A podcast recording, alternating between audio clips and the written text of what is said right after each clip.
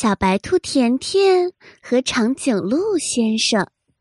放学了，放学了！小白兔高兴的背着书包回家了。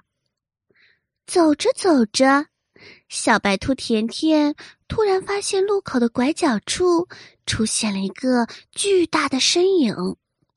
小白兔吓了一大跳，他仔细的一看。却发现是长颈鹿先生，小白兔甜甜连忙微笑着向长颈鹿先生打招呼：“长颈鹿先生，你好呀！”长颈鹿先生看起来有些低落，他有气无力的回答着小甜甜：“甜甜，你好。”小兔甜甜疑惑的问。长颈鹿先生，你是怎么了呀？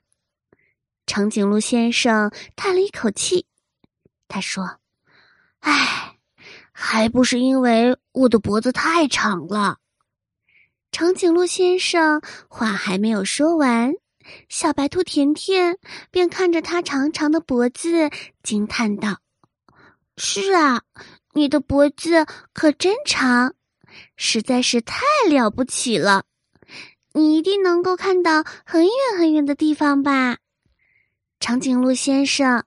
你从这里一定能看到森林的中心。长颈鹿先生愣了一下，他朝森林的中心看了一眼。嗯，我能看到。可是，小白兔甜甜听了，惊喜的说。那你一定能够看到小仙女的城堡吧？据说那座城堡美丽极了。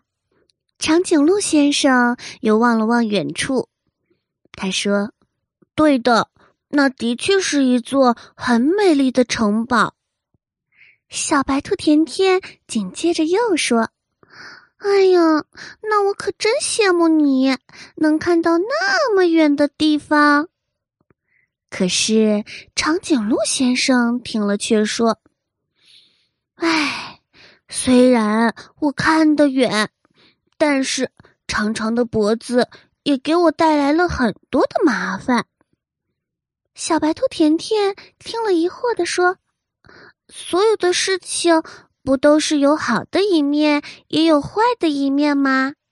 你看，就像我的长耳朵。”虽然让我无法戴漂亮的花帽子，但是它却十分的灵敏，能让我听到很远很远的地方传来的声音呢。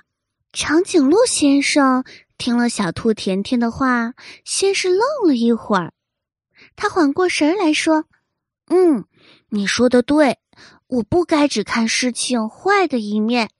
谢谢你，小兔甜甜。”小兔甜甜不知道长颈鹿先生为什么要感谢自己，但是看到长颈鹿先生重新恢复了快乐，小兔甜甜也十分的高兴。于是他笑着挥了挥手，他说：“不客气，长颈鹿先生。”